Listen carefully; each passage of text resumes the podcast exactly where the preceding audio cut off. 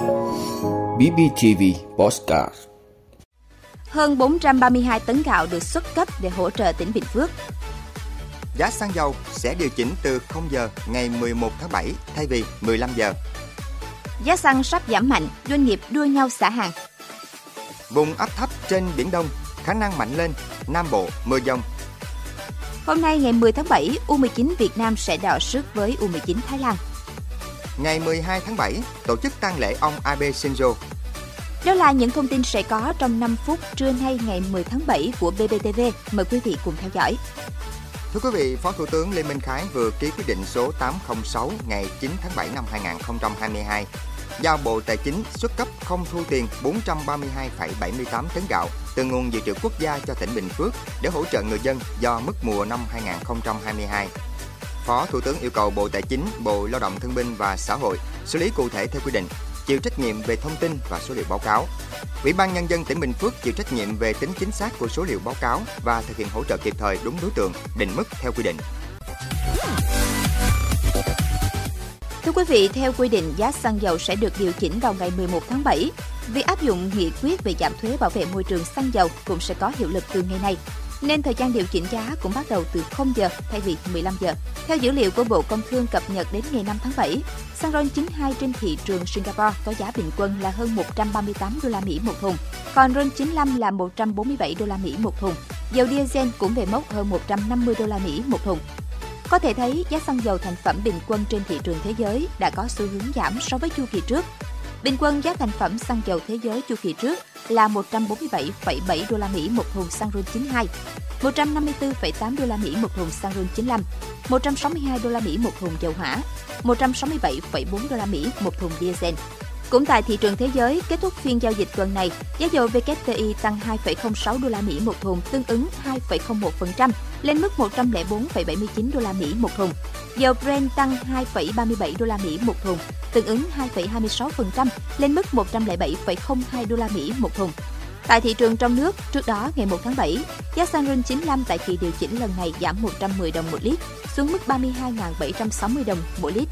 Xăng E5 RON 92 giảm 410 đồng một lít xuống mức 30.890 đồng mỗi lít. Giá dầu diesel 0,05S2 giảm 400 đồng một lít xuống mức 29.600 đồng một lít. Dầu hỏa giảm 430 đồng xuống mức 28.350 đồng một lít. Dầu ma rút giảm 1.010 đồng mỗi lít xuống còn 19.720 đồng. Tiếp đó, ngày 6 tháng 7, Ủy ban Thường vụ Quốc hội đã đồng ý giảm thêm 1.000 đồng thuế bảo vệ môi trường với xăng, 500 đến 700 đồng đối với dầu và thống nhất áp dụng ngay ở kỳ điều chỉnh ngày 11 tháng 7. Do đó, đây là tín hiệu mà người dân chờ đợi sẽ được giảm giá mạnh trong suốt thời gian dài, giá xăng dầu liên tiếp nêu đỉnh. Thưa quý vị, cũng liên quan đến giá xăng dầu những ngày này, các đại lý xăng dầu liên tục nhận được thông báo tăng chiết khấu từ các thương nhân đầu mối xăng dầu.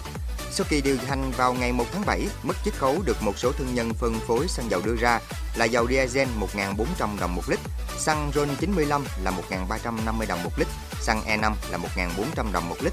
Nhưng càng gần đến kỳ điều hành giá, nhất là khi Ủy ban Thường vụ Quốc hội đồng ý giảm kịch sàn thuế bảo vệ môi trường, mức chiết khấu cho các đại lý đã tăng rất cao. Mức chiết khấu dầu diesel từ ngày 7 tháng 7 được một số thương nhân thông báo tăng lên tới 2.200 đồng một lít.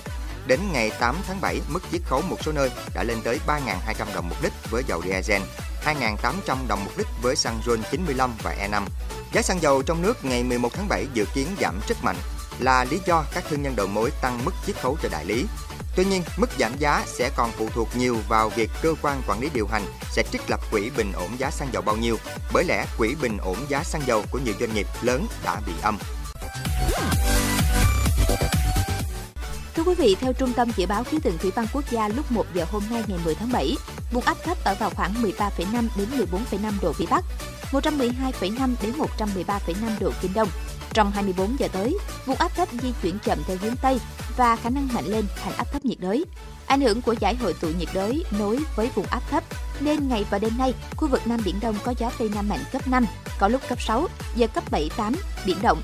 Vùng biển phía Tây của khu vực Nam Biển Đông bao gồm vùng biển phía Tây quần đảo Trường Sa và vùng biển từ Bình Thuận đến Cà Mau, gió Tây Nam mạnh cấp 6, có lúc cấp 7, giật cấp 8, 9, biển động mạnh. Sóng biển cao từ 2 đến 4 mét.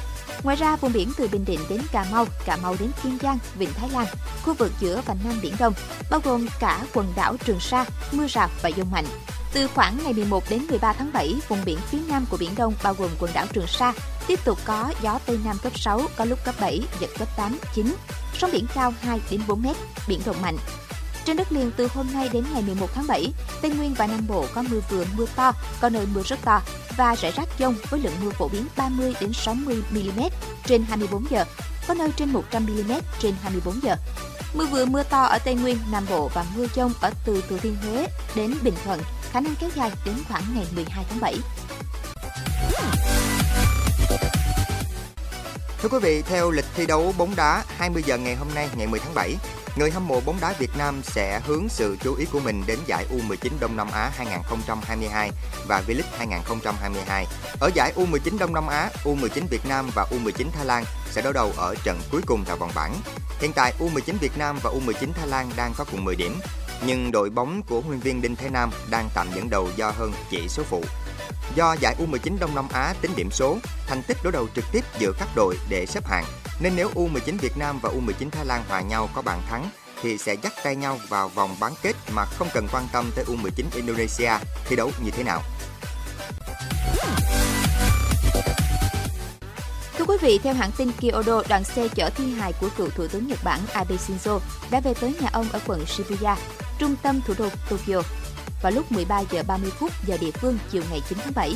Cùng ngày, cảnh sát Nhật Bản cho biết vẫn đang nỗ lực làm rõ động cơ gây án của nghi phạm Tetsuya Yamagami. Đối tượng này cho biết có mối thù hận với một tổ chức tôn giáo mà y cho là có liên quan đến cựu thủ tướng Abe Shinzo. Đối tượng này phủ nhận việc tấn công vì mục đích chính trị. Các nguồn tin điều tra cho biết Yamagami đã khai rằng ban đầu y dự định ám sát một lãnh đạo tôn giáo. Rất nhiều người dân Nhật Bản đã đến hiện trường vụ tấn công để đặt vòng hoa, bày tỏ sự tiếc thương với ông Abe Shinzo, nhà lãnh đạo tại vị lâu nhất ở Nhật Bản. Dự kiến lễ thắp nến tưởng nhớ ông Abe Shinzo sẽ tổ chức vào ngày 11 tháng 7 và tăng lễ diễn ra trong ngày 12 tháng 7. Trong một diễn biến khác, ngày 10 tháng 7, cử tri Nhật Bản đi bỏ phiếu bầu 125 thành viên mới ở Thượng viện. Trong cuộc bầu cử này, Liên minh cầm quyền giữa đảng Dân Chủ Tự do LDP của Thủ tướng Kishida Fumio và đảng Công minh chỉ đặt mục tiêu duy trì thế đa số ở Thượng viện. Theo giới phân tích, đây là mục tiêu khá khiêm tốn và Liên minh cầm quyền có thể sẽ hoàn thành mục tiêu này một cách dễ dàng, nhất là khi tỷ lệ ủng hộ dành cho LDP và nội các của Thủ tướng Kishida đều đang khá cao, trong khi phe đối lập đang bị chia rẽ nghiêm trọng. Cảm ơn quý vị đã luôn ủng hộ các chương trình của Đài Phát thanh truyền hình và báo Bình Phước. Nếu có nhu cầu đăng thông tin quảng cáo ra vặt, quý khách hàng vui lòng liên hệ phòng dịch vụ quảng cáo phát hành số điện thoại 02713 887065. BBTV, vì bạn, mỗi ngày.